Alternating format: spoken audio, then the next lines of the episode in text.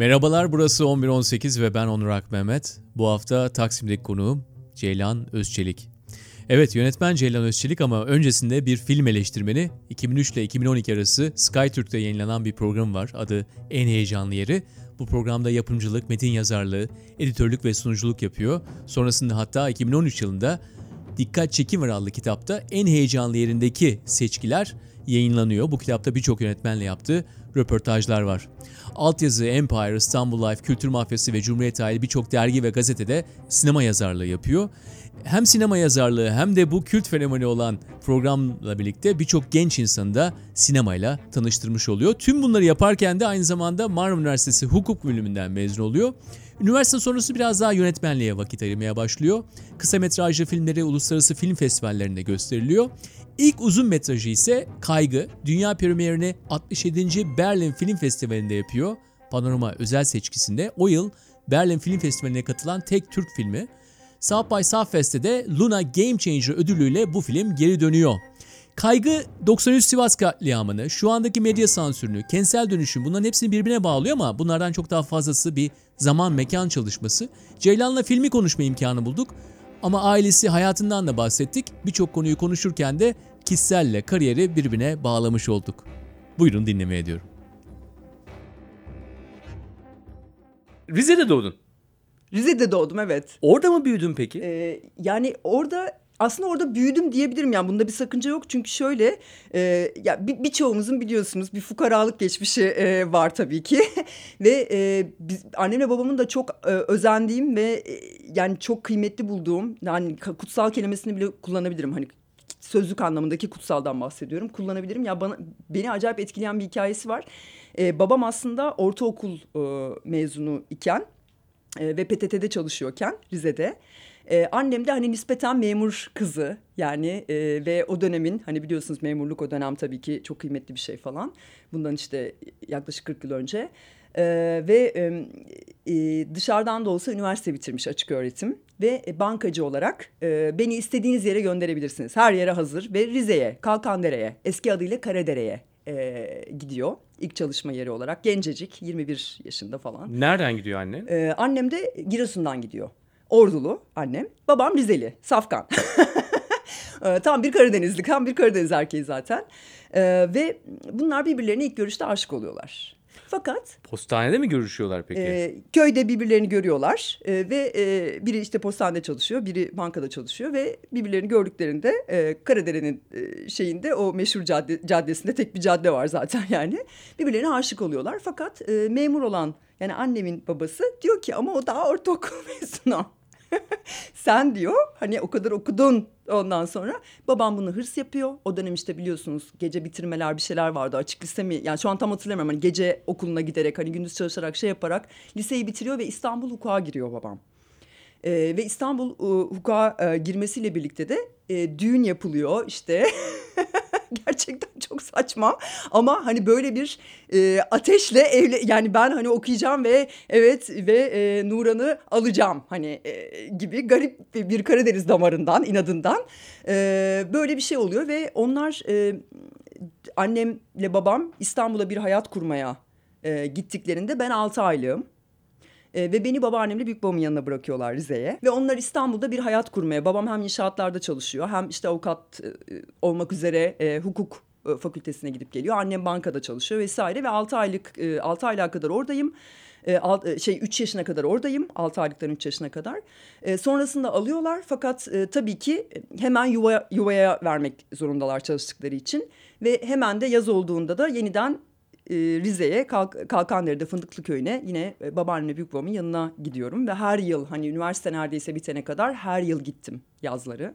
Her ee, yazı orada geçirdin Her yani yazı sen. orada geçirdim. Ya bazen bir ayını ama e, daha küçükken tabii üç ayını e, geçirdim.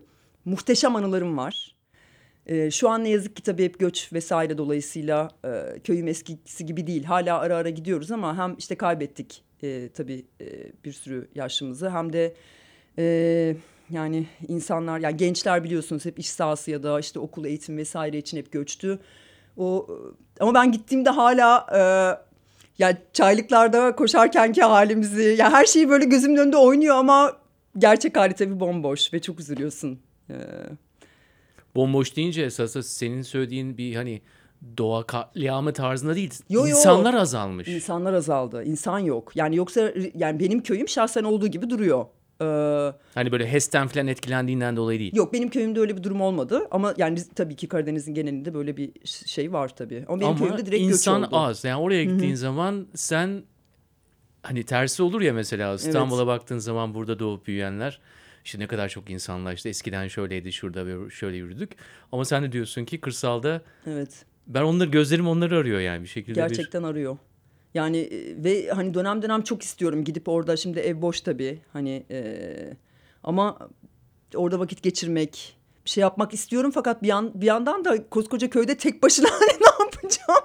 Yani e, korkusu da var. Ya oralarda gece biliyorsunuz çünkü küçükken hep e, şeyleri dinliyorsun ya e, işte cin hikayeleri ya da oradaki e, çeşitli uydurulmuş e, peri masalları diyeyim onlara. E, ve çocukluğum bayağı öyle şeyleri dinleyerek geçmiştir. E, Değirmenin orada işte Karakoncolos, işte bilmem nerede şu var bilmem nerede bu var hikayeleri. Zaten yavaş yavaş şimdiki filmde de etkiliyor beni e, o şeyler. Alıyorum şu an o hikayeleri biraz biraz. O zaman bir yerlere gitmeyelim, gece dışarı çıkmayalım. Hani babaannemizin, büyük babamızın dizinde oturalım diye anlatılan bir takım iki uydurulan hikayeler.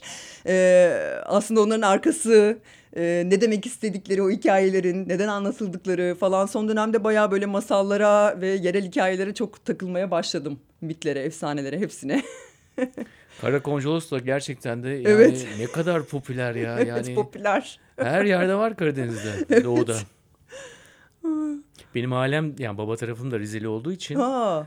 e, yani çok uzun süredir 1600'lerden beri hem hikaye tarafından hem de biraz önce bahsettiğin e, Karadenizlilik, Evet. Doğu Karadenizlilik tarafından benim de birçok e, izlerim var diyelim, hatıralarım var diyelim. E, bir şekilde o da içinde yaşattığım bir şey oluyor. Negatifini pozitifinden bahsetmiyorum. Yalnızca içinde oluyor ve Evet. hiçbir şekilde gitmeyecek yani bu Gitmiyor. yaşam diliminde. ya zaten şöyle çok arabesk bir şey söylüyorum. Annem hep susturuyor. Ee, yani ben kesinlikle yani öldüğümde ya bu bir gerçek ya hepimiz öleceğiz sonuçta. Hani bunun niye konuşulması bu kadar hepimizi çok üzüyor, kahrediyor. Aslında bir yandan da hep bunlar işte o küçük tezatlar şeyler, itiricikli haller. Ee, yani e, kesinlikle Rize'de Rize'de köyüme yani beni köyümün yağmurlarında yıkasınlar gibi bir yerden arabesk ya da kadersel söylemiyorum ama cidden hani ben oradaki evde o çaylıklara bakarak e, e, ebedi hayatımı geçirmek istiyorum yani. Bu da bir gerçek. Ya böyle ay, bayağı böyle sanki çok arabesk ve çok şey konuştuk gibi hissediyorum ama bir tane daha arabesk bir hikaye ekleyeceğim. Ee, küçük çok küçükken balerin olmak istiyordum ben. Ee, yani çok küçükken dediğim işte 5 yaşında falan. Ee, ondan sonra ve o ne yazık ki daha bizimkilerin yeni hayat kurmaya e, başladığı bir dönem olduğu için İstanbul'da. Ee, sanıyorum Çangelköy'de e, oturuyorduk. Ee, ve işte yani klasik sobalı ev işte yani o zamanların. Ondan sonra ve e, ben e, baleye gitmek istiyordum. Yani babamla anneme baleye götürün beni. Baleye götürün. Tamam götüreceğiz götüreceğiz. Fakat bir türlü ona bütçe ayrılamıyor. Ve bir gün babam bir bale kitabıyla geliyor.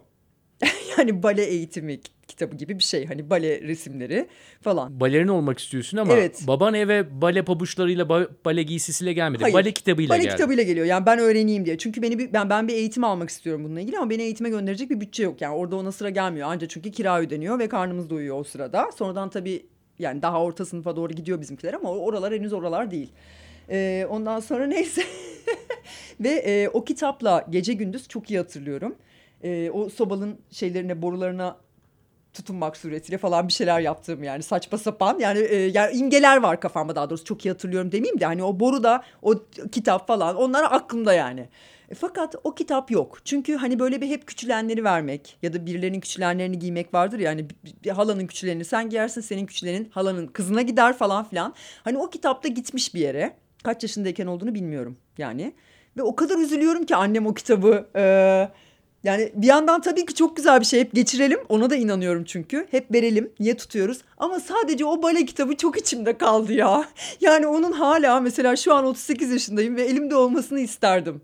Ee, yani o dengeler de biraz saçma. Yani vermeliyiz. Vermek, almak hani diyorum ya bunlara çok inanıyorum ama bir yandan bazı şeyleri de galiba tutmak gerekiyor anı alanımız için. Diyorsun ki yani o kalsaydı en azından. Evet yani o dönemin çok büyük güçlü bir aynası. Yani hem benim ne hissettiğim, benim kim olduğum, ailemin kim olduğu, Çengelköy'deki ev.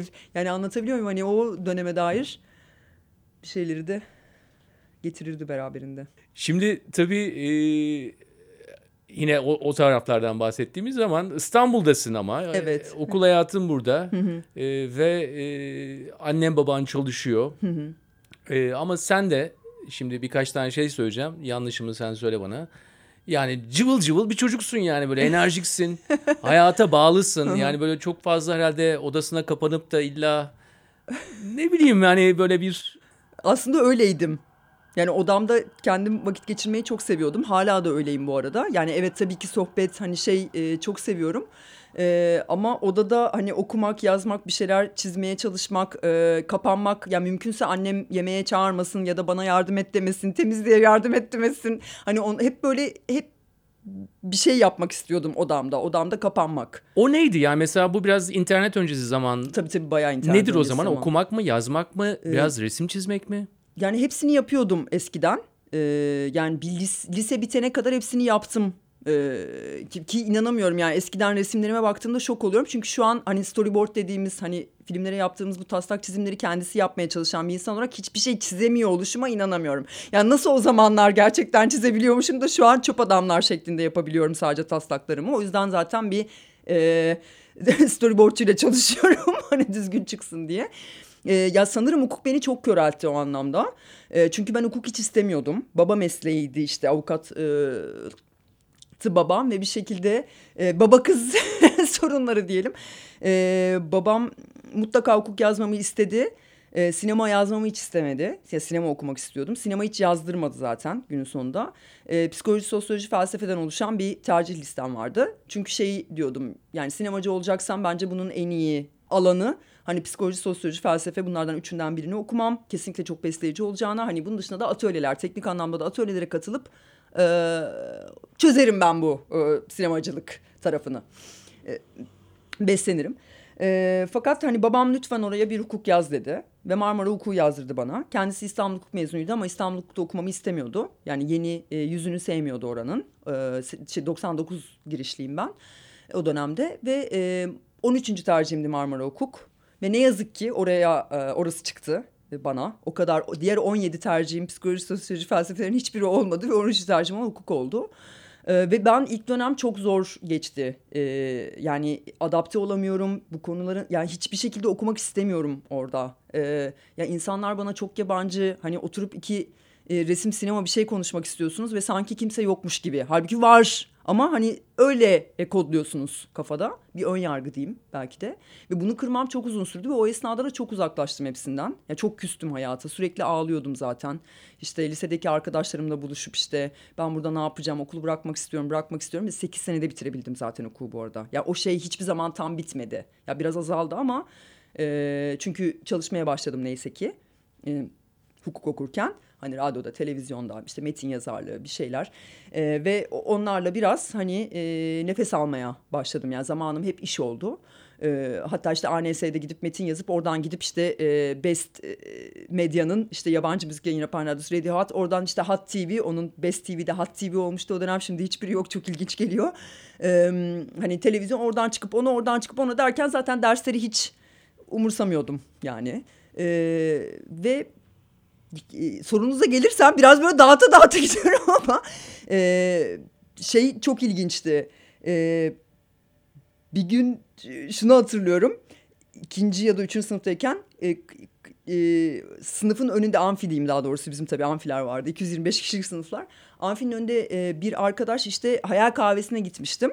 Ve büyüleyici bir şeydi benim için filan. Buradaki Beykoz'daki, Beykoz'daki hayal kahvesine Beykoz'daki. gitmiştim ve onu söyledim. Ay işte hayal kahvesine gittim ne güzeldi bilmem ne. E nasıl yani bir kere mi hani gittin? Evet falan nasıl ya sen böyle her gece dışarı çıkan işte içen e, hatta işte uyuşturucu kullanan falan filan bir tipe benziyorsun falan demişti. Ben de nasıl yani falan öyle bir tip şeyi mi var falan. O tipoloji şeyini bir anlayamamıştım yani ve hala daha da bana o hep söylenir ya sen böyle her gün partileyen e, işte sabahlara kadar oradan buradan toplanan birine benziyorsun falan ama hayır aslında yani maksimum eğlence anlayışım evde arkadaşlarımla kağıt oynamak e, ya da hani e, birlikte dizi izlemek, birlikte film izlemek falan filan. Yani e, ve cidden asosyallik şeyim var. Yani öyle bir tarafım var.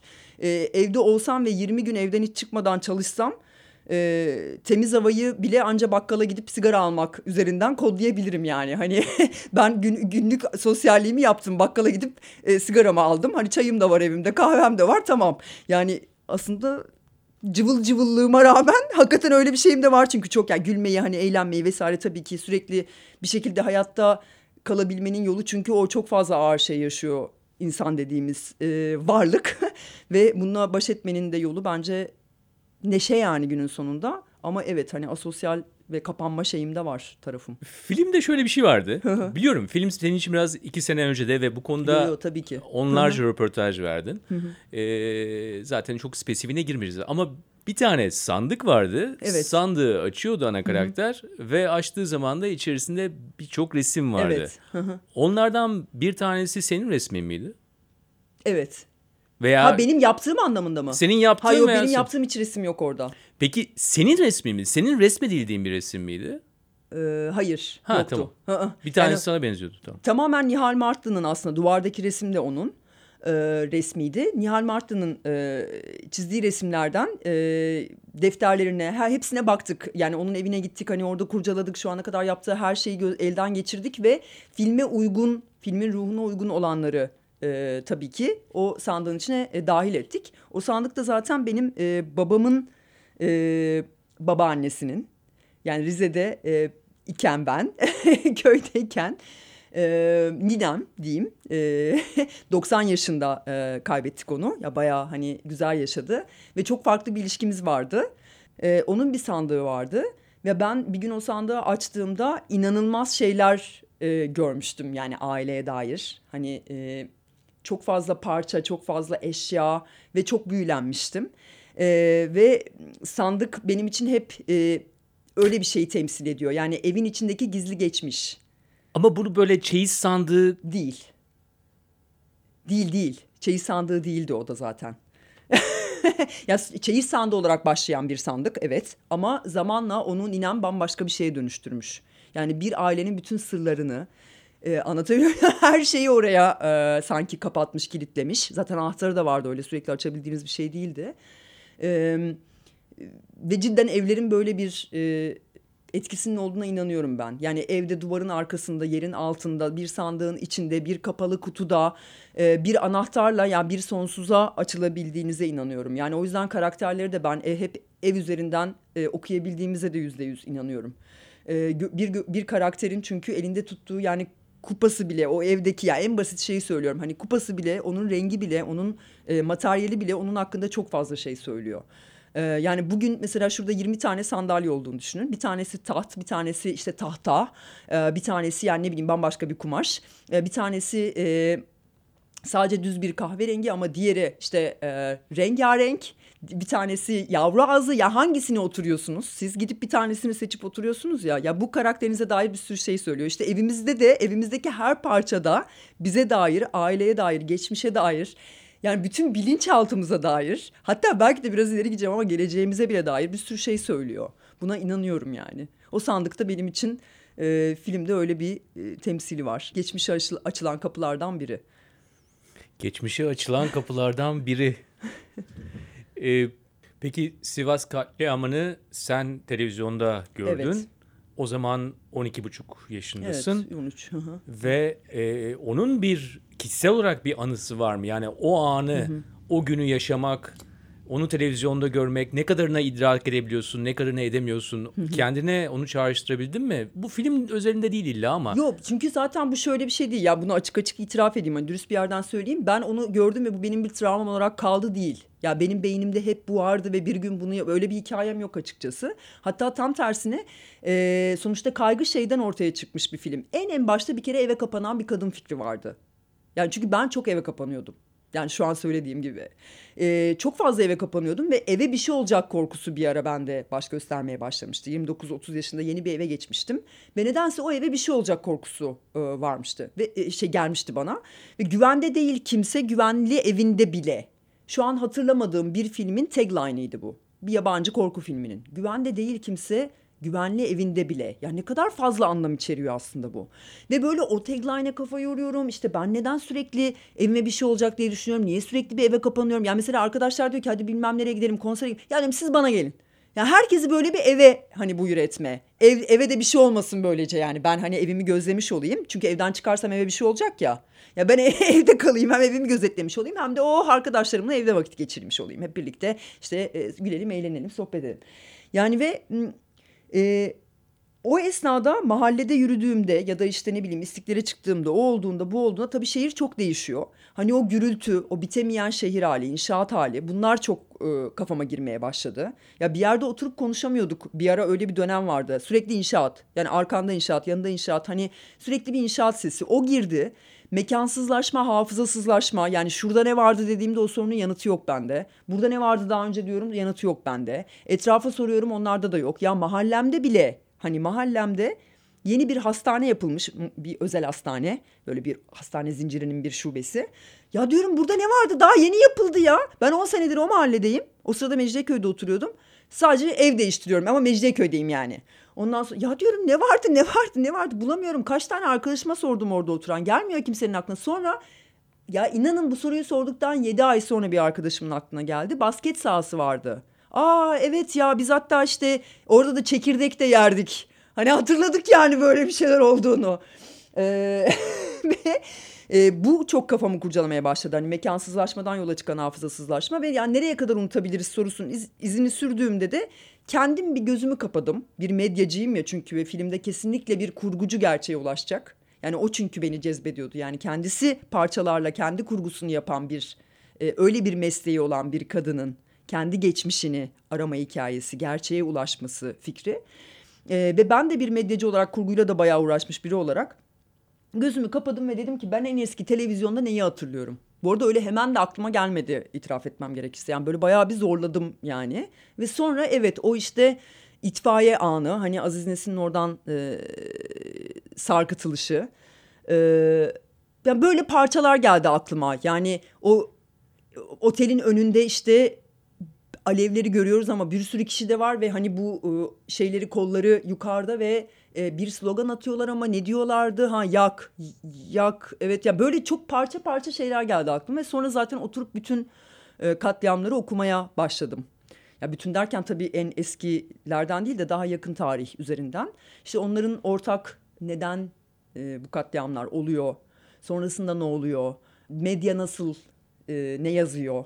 O sıradaki hükümetler ne yapmış bu katliamlar olurken sonrasında ne yapmışlar? Yani ve bunların çoğunun ne kadar fazla ortak özelliği olduğunu zaten görünce de hani iyice bir yani bildiğimi zannettiğim şeyleri aslında hiç bilmediğimi e, okudukça fark ettim.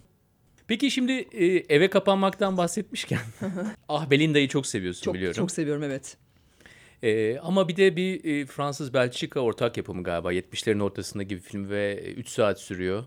E, benim de izlediğim bir film bir kadın... Aa, evet Jill Dillman. Evet. Şantal Akerman. Evet. evet onu da çok seviyorum. Tamamen evde geçiyor neredeyse. Çok Tamamen evde geçiyor. karakteri. Ama o filmde de mesela yönetmen e, bir kadın yönetmendi ve yalnızca sette e, kadınları çalıştırmıştı. değil mi? Ve sen de yeni filminde mesela öyle bir Evet. şey söyledin. Yeni filmin 18 artı doğru mu? Evet 18 artı. Orada da e, sette yalnızca kadınlar olacak Aslında dedin. yalnızca kadınlar olmayacak. Onu düzelteyim. Ağırlıklı olarak kadınlar olacak. Karar vericiler ve e, yani departman başlarını kadınlar e, yapmaya Peki çalışıyoruz. orada gayret soruyu benim sormama bile gerek yok. İstersen açıkla. Yani Tabii ki açıklayayım. Ee, çok güzel bir soru teşekkür ederim. ee, yani şöyle biz kaygıda da tabii ki hani dikkat ettik bir cinsiyet eşitliği e, olmasına. Ee, yani bu içgüdüsel bir şey sanıyorum biraz. Ee, yani kadınların yok sayılması meselesi var çünkü. Yani sinemacı olarak e, çok yok sayıldıklarını fark ediyorsun. Özellikle üreten kısma da geçtiğinde.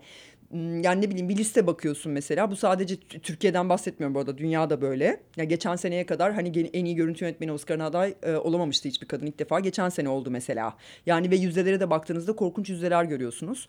Ee, hani devam edebilen, ilk filmi çektikten sonra devam edebilen kadın yüzdesi sanıyorum tüm dünyada yanlış söylemeyeyim ya yüzde dört ya yüzde sekiz ikisinden biri şu anda tam hatırlamıyorum. Yani çok az yüzde onun altı ikinci filmine devam edebilen kadın yüzdesi dünyada. Ee, ve e, bir büyük yapım olduğunda da genelde e, bir stüdyo sistemiyle düşünün ya da ne bileyim internet dizilerini düşünün. Türkiye, dünya, tüm genelleyin. Kadın gelmiyor kimsenin aklına. Hep erkekler erkek yönetmen atamak. Hani proje ya da erkek yönetmenlerin projelerini kabul etmek. Hani burada e, bunları şu an konuşuyor olmamız bile ko komik tabii ki. Hani e, ama sadece erkeklerin mi projeleri iyi ve sadece erkekler mi iyi film yapabiliyor gibi bir soru işareti oluyor ya. Ya da ne bileyim Venedik'te geçen sene 20 film yarışırken ya da kaçsa işte 20 küsür neyse. E, sadece bir kadının filmi filminin olması yeniden gündeme geldi ve e, Venedik direktörü de hani sadece o vardı filmi iyi olan gibi. Ya asla hani elle tutulur bir şeyin olduğunu sanmıyorum bunun. Çünkü zamanda da Zama vardı. Taş gibi film ama yarışmaya hani alınmaması meselesi. Ee, neyse ve e, öyle bir yerden zaten bunlar beni rahatsız ediyor. Bir liste çıkıyor. 100 işte dünyanın en iyi 100 film listesi bir tane kadının filmi ya var ya yok. Allah Allah hiç kadınlar iyi film yapamadım ve geri dönüp tarihe baktığınızda da yani ne bileyim Germain Dulac aslında ilk sürrealist filmi yapan o. Ya tarihsel olarak o. 1927'de yapmış.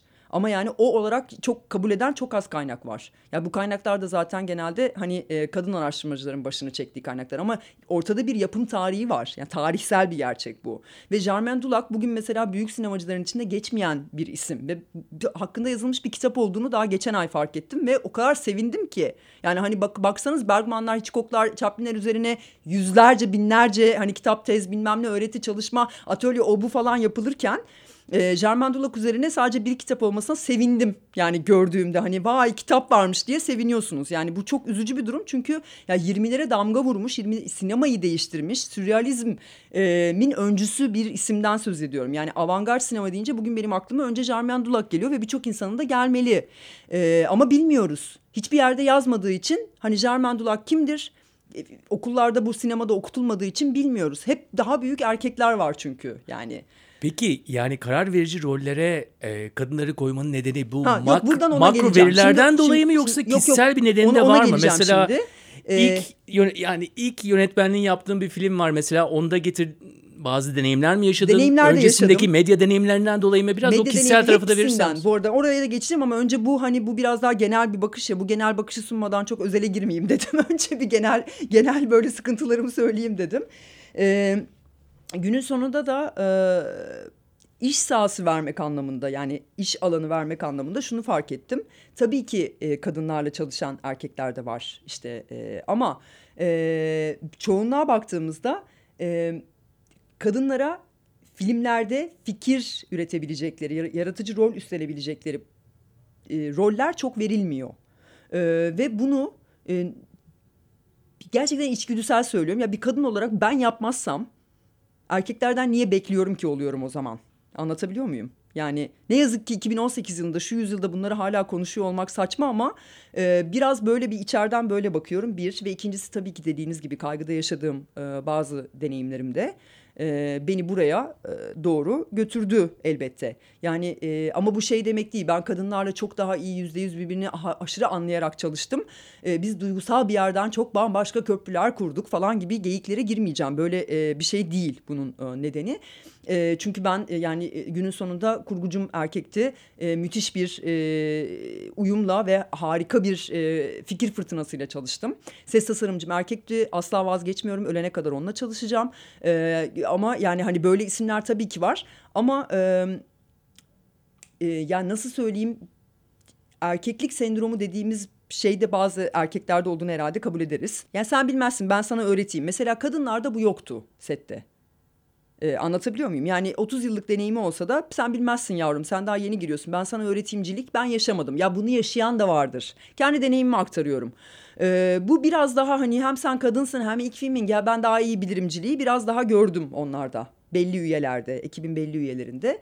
Bu beni rahatsız etti. Yani çünkü günün sonunda e, sadece hani ben ben de değil olay. Herhangi birimiz, herhangi ilk yapan bir kişi e, biz bu dünyaya da çok çalışıyoruz. Biz bu dünyaya yıllarca çalışıyoruz. E, ekibimizi ne kadar fikirsel olarak işin içine katmaya çalışırsak çalışalım. E, günün sonunda biz bir dünya yaratmış oluyoruz. Ve ondan sonra o... E, fikir alışverişleri, o beyin fırtınaları başlıyor. Ee, ve hayır sen benden daha iyi bilmiyorsun diyesim geliyor. Anlatabiliyor muyum? Yani sen benden daha iyi bilmiyorsun. Çünkü ben mesela bu 360 sahneyi 5 yıl önce kurdum. 5 yıldır bunun hayalini yaşıyorum. Beş yıldır Onu milim milim ben düşünüyorum. Kamera böyle döndüğünde şuraya gelecek. Sonra böyle döndüğünde buraya gelecek. O bilmem neye uzanacak. O kafasını çevirecek. O bu repliği söylüyor olacak. Çünkü şuna işaret ediyor bu. Çünkü 360 aslında işte e, bu filmin başı böyle olmalı. Çünkü şuna şuna şuna hizmet ediyor. Ben bunların hepsini zaten düşündüm yıllarca. Vaktim oldu bunlara.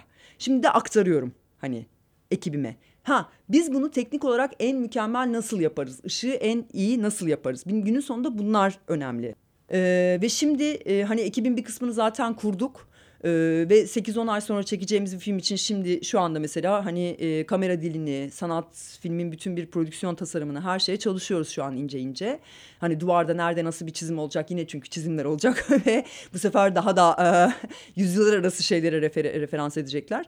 Hmm, ve şu an hep böyle bir e, fikir bombardımanı halindeyiz ama kimse kendi önerdiği şeyin daha iyi olduğunu düşündüğü için öyle önermiyor. Hep filmin sağlığı, filmin ruhu için ne iyiyse o e, söyleniyor ve onu anlıyorsunuz. E, 2018'de 2019'a giderken biliyorum yeni yılın gelmesi seni biraz hafif anksiyete yapıyor. Daha fazla film yapmak istiyorsun. Evet. E, ama e, ne yapacağız? Yani biz ne yapıyoruz ve ne yapacağız? Böyle durumlarda biraz e, aramızdaki iletişim nedir?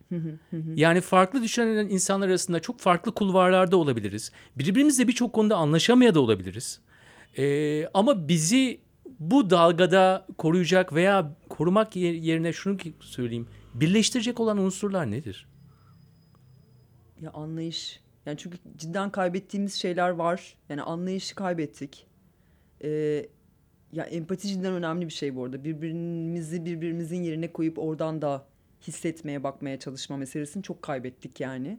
Ya gün bu şey anlamında söylemiyorum bunu da yine ülke e, politik e, fıtı fıtısı değil yani hani şu an söyledim. Çok net ikili ilişkilerimizden bahsediyorum. Arkadaşlarımızla ilişkilerimizden.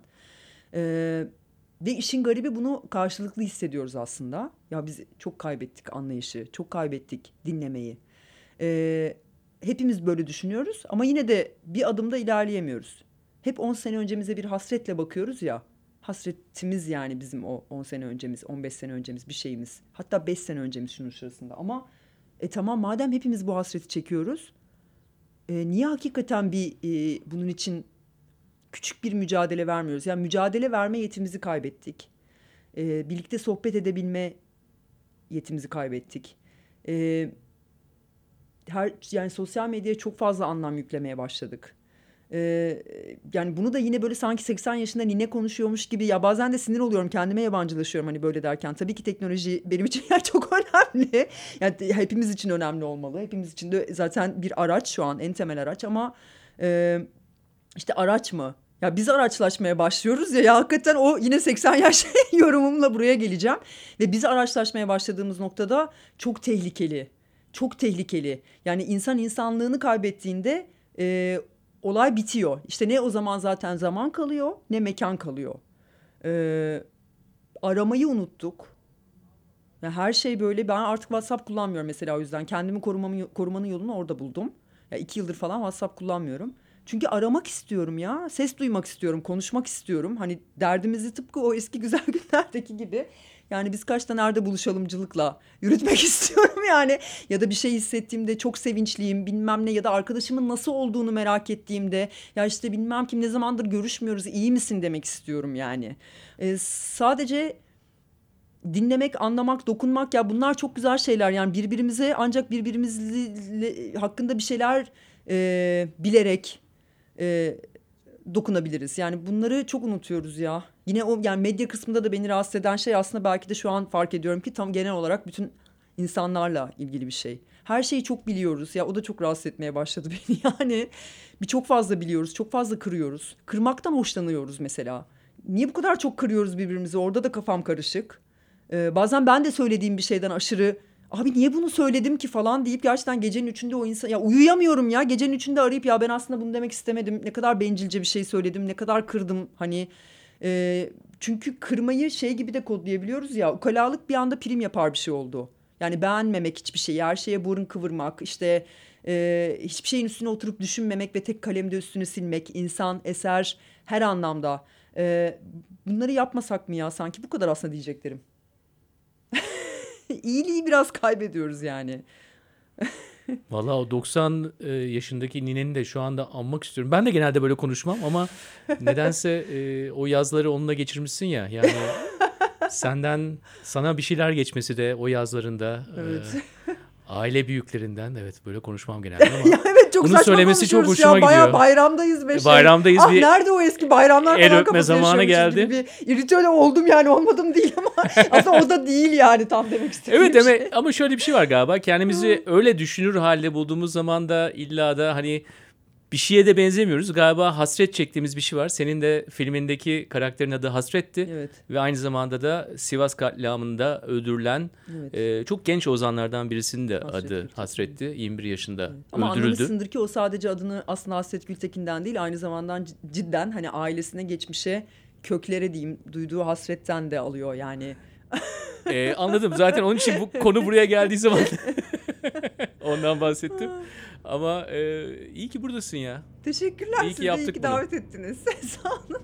Bir sonraki filmden sonra 18 Art'tan sonra bekliyorum ama. Tamam kesinlikle. Bak helikopterler geliyor. Yeni bir Evet. distopik. Eyvah. Teşekkürler. Görüşmek üzere. Teşekkürler.